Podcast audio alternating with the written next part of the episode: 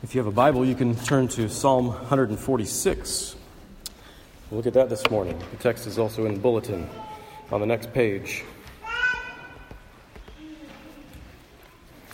Uh, we are getting pretty close here to the end of our series going through the Psalms. Really, just uh, next week is our last looking at the Psalms. Um, we've been in the Psalms for a little over a year. Maybe it seems like longer for some of you. Uh, we've looked at almost a third of the Psalms. I feel bad every time we skip something. Uh, I think I probably should have made room for that in the schedule. Uh, but no, we uh, have skipped about two thirds of the Psalms. And so um, we are getting to the end of those. A huge theme running throughout the whole, the whole book of Psalms, through all of them, a huge theme is the kingship of God, the fact that God is king and what his kingdom is like, uh, especially over and against other kingdoms. The kingship of God's Messiah, his anointed one, uh, the Christ, the, the, the human being who is anointed with God's own Holy Spirit and is God's human king and perfect representative. Um, so the kingship of God is this huge theme. The Psalms are, in large part, the songs of the king. They're often referred to as the Psalms of David. He's the king of Israel, he's the king of God's people. Sort of that that uh, foreshadowing or that prototype of the Lord Jesus. So the Psalms are uh, the songs of the King. There's songs on the lips of the King. There's songs about our King and about his rule. There's songs for our life with this King as part of his kingdom. That's uh, it's a big thing throughout the Psalms. Here in Psalm 146, we have the Lord contrasted with earthly rulers. Earthly lords have earthly concerns, they have earthly plans, they wield earthly powers, and they meet earthly ends. Our Lord's plans and power and destiny are so utterly different that he says his kingdom is nothing like the kingdoms of this world, is not like the other kingdoms of this world. Nevertheless, he is the only true king of the whole world the whole world. He's not just my king, he is the king. He's not just our king, he is the king. And he rules forever. And as such, he's the only king worthy of our trust, really, and our praise. So that's what we're going to talk about this morning from Psalm 146. Uh, let's pray, and then we'll read the scripture.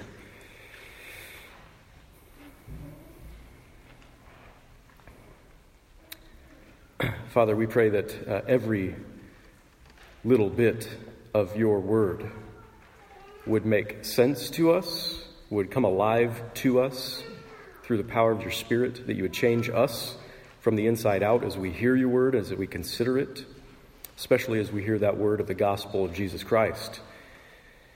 We pray that uh, Jesus, again, would be real to us as the true King, not just our King, but the King of all the earth. We pray this in his name. Amen. Praise the Lord. Praise the Lord, O my soul. I will praise the Lord as long as I live. I will sing praises to my God while I have my being. Put not your trust in princes, in a Son of Man in whom there is no salvation. When his breath departs, he returns to the earth. On that very day, his plans perish. Blessed is he whose help is the God of Jacob, whose hope is in the Lord his God, who made heaven and earth, the sea, and all that is in them, who keeps faith forever, who executes justice for the oppressed, who gives food to the hungry. The Lord sets the prisoners free. The Lord opens the eyes of the blind. The Lord lifts up those who are bowed down. The Lord loves the righteous. The Lord watches over the sojourners. He upholds the widow and the fatherless. But the way of the wicked he brings to ruin. The Lord will reign forever. Your God, O Zion, to all generations. Praise the Lord. This is the word of the Lord. Thanks be to God. So we are emerging from another election season. Uh, we're pretty much already cycling up again for the next big one. It's not like anybody's getting a break here. but um, people have a lot riding on this stuff. I mean, it's the biggest thing going on. It's the biggest thing in the news. It's the biggest part of everybody's conversations, right? The elections. Whatever kind of government you have, whether you've got elected officials like we do, or you've got hereditary monarchs, somebody's the king, or somebody's a noble just by birth, they're the next in, in the line of succession. Or you've got coup leaders, you know, people who by military strength overthrow the existing government and make big changes, bring in their regime. Whatever kind of government you have, there are always these very important people, these very influential people in power. And the people of the land can place a lot of hope in them or can become despairing and afraid or violently angry because of them. Politics is a passionate business. We have a lot invested, don't we? The governments of nations and states and cities are human beings who are trying best they can to fix what is broken in the world. That's really what it boils down to. The government, whatever kind of government you have, local, national, it's human beings trying to fix what's broken in the world. Politicians, especially in our country or in systems like ours, politicians present a vision for what's wrong with the world. Usually you hear a lot about those people over there being the big part of the problem right? But they cast a vision for what's wrong with the world, and then they try to sell themselves as having the best plan for making things right in the world. And they look to exercise the power that is um, available to them, the power that is available to them to change the world. They want that, and they want to exercise it. The problem is that ultimately speaking, earthly governments are themselves broken tools to fix what is wrong. Because earthly governments are full of sinners, inescapably so. And unless you're listening to what God says in His special revelation in the Holy Scriptures, unless you're listening to what He says is actually wrong with the world, then you're not really going to know what makes for true restoration. And you're never going to exercise true power, not God's power, not God's way of changing the world. the only Lord who knows what is wrong with the world, who sees how to fix it, who has the right kind of power to fix it, is God Himself in the flesh, the crucified and risen Lord Jesus Christ. So it says in verses 3 and 4 Put not your trust in princes. This could be translated nobles, right? It's very important people, in, uh, especially in government places. Put not your trust, or don't find your security in, don't put a lot of stock in, don't find your greatest hope in princes, in a son of man, son of Adam. Uh, Adam, that, that word is closely related to the word for earth, right? So don't put your trust in an earthling in whom there is no salvation. When his breath departs, he returns to the earth. On that very day, his plans perish. So don't get your hopes up when your candidate gets into office. Don't invest everything you've got in that particular candidate getting into office. Don't get super excited when he does. Or conversely, don't freak out when the other party wins the vote this time. Or don't go, grow confident because of the military strength of the coup leader. Or don't feel secure because of your relationship with the global superpower. These leaders might have some worldly version of power based uh, on the ability, really, to force others to do what they want. That's what the power of the state is the ability to control violence, control the use of force, in a particular place and to exercise it. Um, but there's no salvation there. There's no salvation in them. And that's the key right there. Uh, what's really wrong with the world? What can governments not even begin to fix? What do governments not even care about addressing, really? And governments actually have opposed? Um, what, have, uh, what, what can truly change the world? It, the problem here, the real problem, the scriptures tell us, is sin and our broken relationship with God. If everyone were living in a perfect relationship with God, according to His Word, then there would be nothing at all wrong with the world.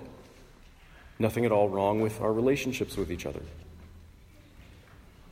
And everything is wrong, uh, everything wrong with how human beings live and interact with one another in the world is directly due to our sin and our broken relationship with God. That's the main problem.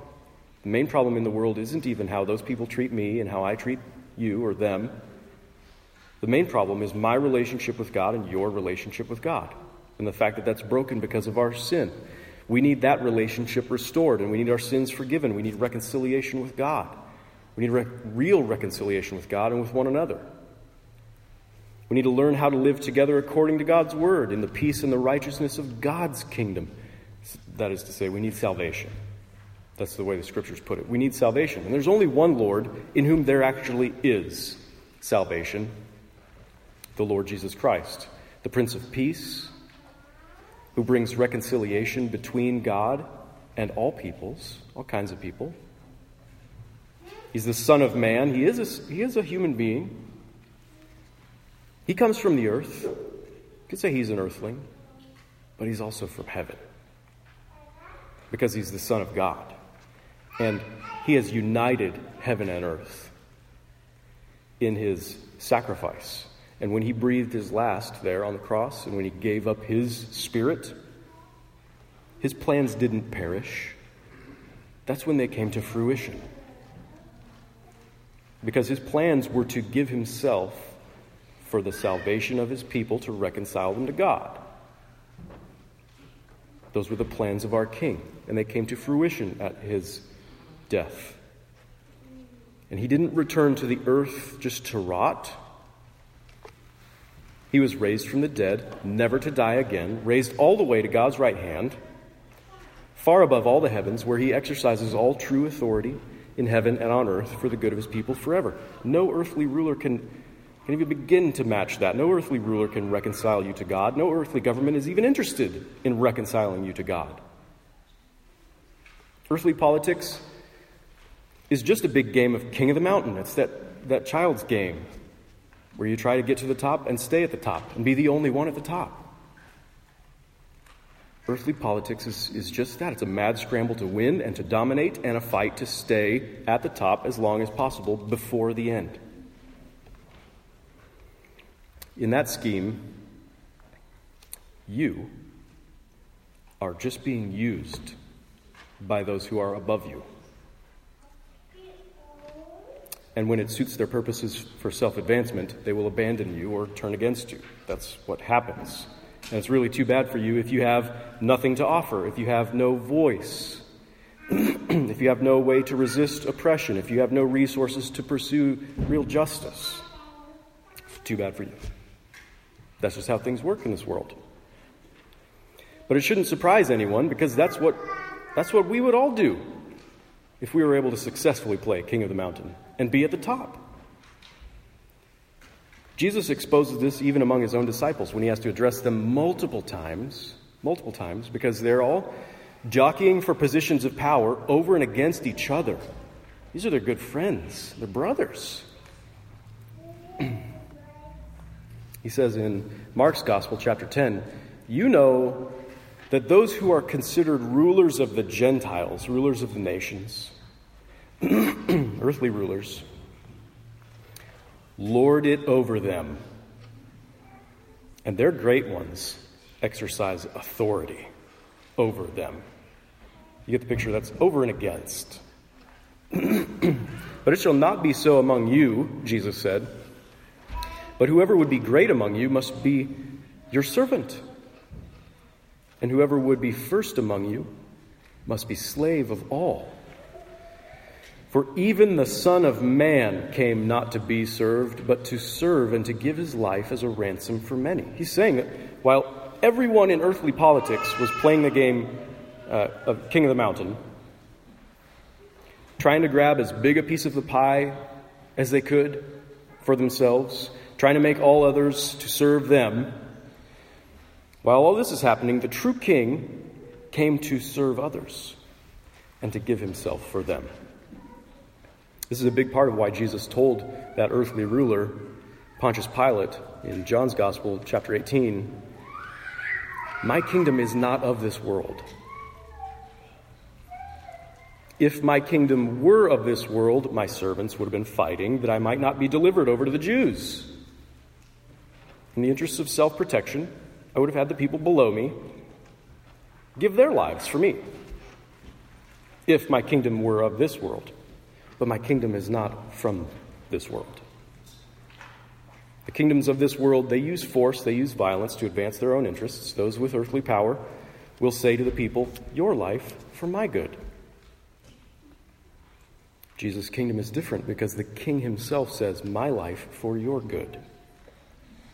My life for your good. He stood before Pilate and he made it clear My kingdom is not like any other in the world. I'm not here to rise to power in your government. I could have taken it over if I wanted to.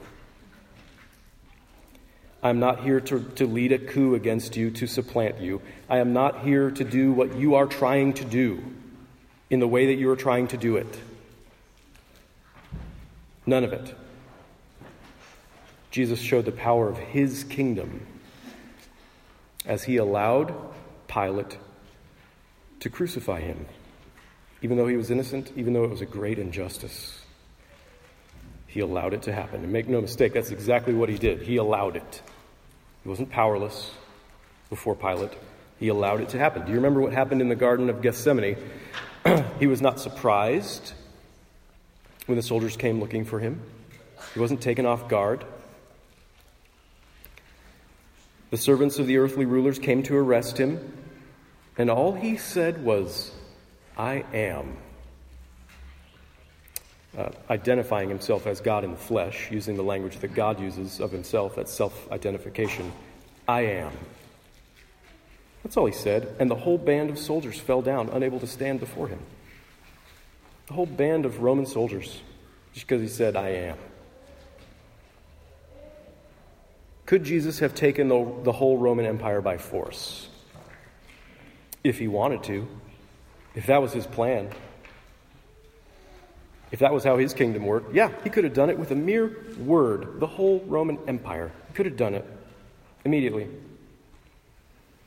But instead, he said, he actually said this I could appeal to my Father, who would send me more than 12 legions of angels in an instant. But here I am, take me into custody, take me to my cross. He allowed it to happen. Do you understand? Do you understand that this was a demonstration of his true authority? This wasn't him setting aside power. This is what his power really looks like. He said in John 10, I lay down my life that I may take it up again. No one takes it from me but I lay it down of my own accord. I have authority to lay it down.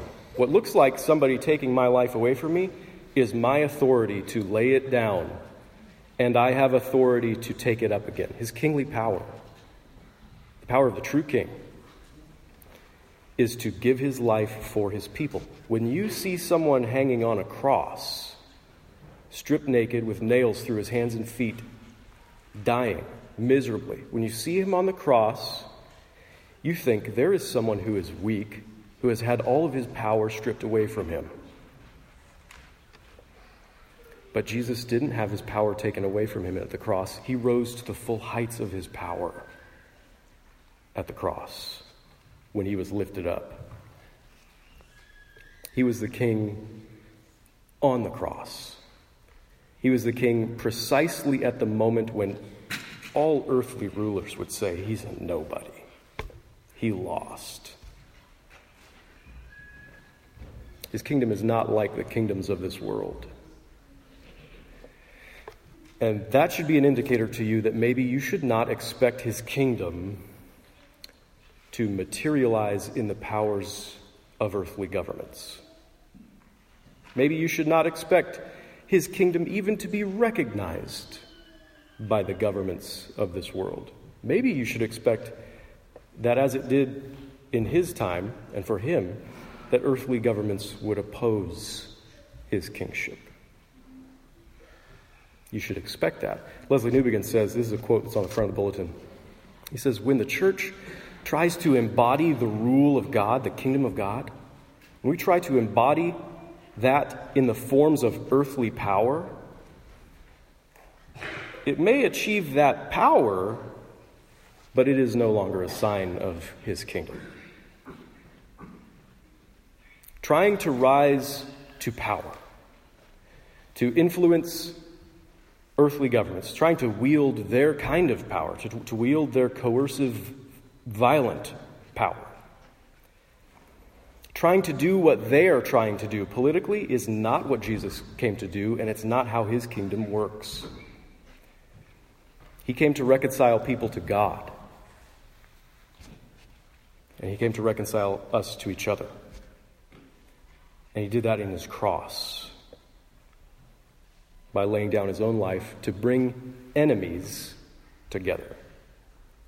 We were God's enemies, we were enemies with one another, and he's brought us together. That's the power of his kingship. He had the power to do that. And then to take up his life again forever for his people, particularly for those who do not deserve his favor. That's, that's all of us or who have nothing to offer him in return. That's, that's all of us again. Uh, says, Blessed is he whose help is the God of Jacob, whose hope is in the Lord his God. So he allows himself to go by this name. We don't think about it very much when it says, says it throughout the scriptures. He's the God of Jacob, right? The Lord is the God of Jacob. He allows himself to be identified with his people to the degree where his name, it's like he takes their name as his name. I'm the God of Jacob, of that one. Jacob was the second born. So, in the world's schemes, uh, not the one that you would expect uh, to be made a big deal about. Right? The firstborn is the one who's the great one and has the inheritance and all this stuff. he was the second born. His name means he cheats. And he cheated his brother out of his birthright, and he conned his father into giving him the blessing that was due to his brother. And Jacob is the guy, when he saw his brother approaching with his army, was so afraid of him that he stuck his children out in front, sort of like a human shield, in order to appeal to his brother's compassion. That's Jacob. He's not exactly a model citizen, but the Lord is willing to be known as his God, his king. This king forgives and blesses the least likely people, those who are useless, who have no value to earthly rulers, have nothing to offer society, those who are a burden on society, those who are helpless, they find blessing in the Lord's kingdom. Starting in verse 7. He executes justice for the oppressed. He gives food to the hungry. The Lord sets the prisoners free. The Lord opens the eyes of the blind. The Lord lifts up those who are bowed down. The Lord loves the righteous. The Lord watches over the sojourners, the, the refugees. He upholds the widow. You think of like single mom, the fatherless, the orphans. The Gospels say that Jesus came preaching the good news of the kingdom of God. And and he said he was here to do things just like this. We heard that in our gospel reading this morning. He was here to do things just like this. And then he went and did them, and he showed his care for the outcast, for the downtrodden, for the forsaken, for the oppressed, for the lame, for the helpless, just for the hungry. He took care of them all. And He's able to watch over them and care for them and to give Himself for them because He lives forever. Because He lives forever, His resources are inexhaustible, His Spirit will never be depleted. He's never going to run out of the ability, come to the end of His ability to show care for all of His people. Earthly rulers can't give to their people without first taking from their people. Only Jesus, who is the Word of God incarnate, the one by whom the heavens and the earth were created from nothing, who has the power to do that, can give himself infinitely and abundantly and eternally to provide everything that his people need for their good, always. Verse 10 the Lord will reign forever. So we're in the 2020th year, basically, of our Lord's reign. Jesus has been ruling all this time. Whether the kingdoms of this world would recognize his lordship or not, whether they'd oppose him or not, it's irrelevant to him. He's been ruling all this time. The one who has authority to give himself, that's what his authority really looks like, he now has universal authority to continue giving himself, to give his body. To give his body. And that means us. He has the authority to lay down his body, his church, his people. We live as citizens and agents of his kingdom, exercising his power in the world as we give of ourselves and give of our resources for the ministry of reconciliation, to bring people to God and, and, and reconcile to one another.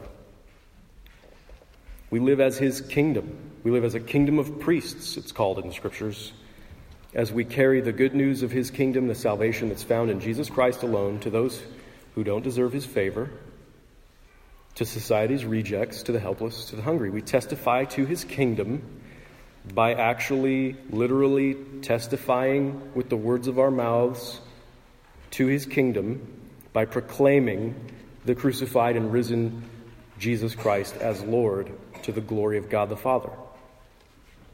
And we also bear witness to his kingdom as we lay down our lives for others, as we give of our time and our money and service to those who have nothing to offer us, who might have no value in the world's sight, because this is the way of our King, who reigns forever. And King Jesus is just getting settled in.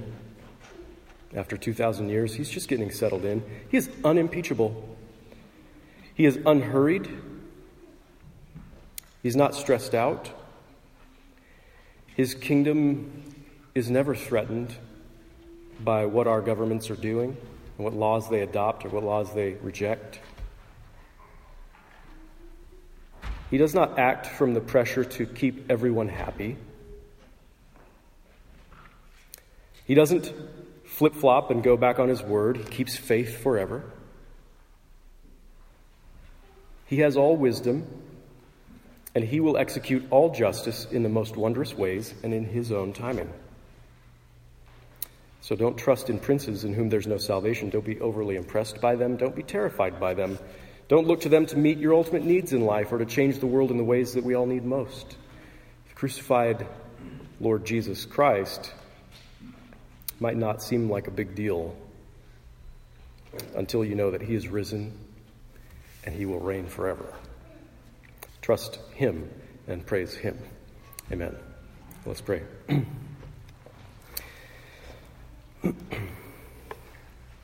Father, your Son came proclaiming the good news of the kingdom of God. He's the King himself, come in the flesh to make known to us what your kingdom is like and what you are like as the King. We pray that a vision of Jesus would fill our hearts and minds always when we think of um, what's wrong in the world really needs to be fixed, when we think of the ways that we're to serve you in this world and the power that we have to change the world and what, what that all would look like, we pray that your kingdom, in all of its uh, strangeness, in all of its otherworldliness, we pray that your kingdom would um, go forward through us, in us and through us. That just as Jesus laid down his life for the good of his people, uh, we would follow in his steps and lay down our lives for the good of our neighbors, even for the good of our enemies, in order to see people reconciled to you and to one another in the church. We pray for your help because it is hard to live this way, to live in your kingdom in the midst of the kingdoms of this world. We get confused, we get lost, we're not sure how to proceed. We pray that you would keep your word before us and uh, fill us with your spirit so that we might follow our King everywhere we go. We pray in Jesus' name. Amen.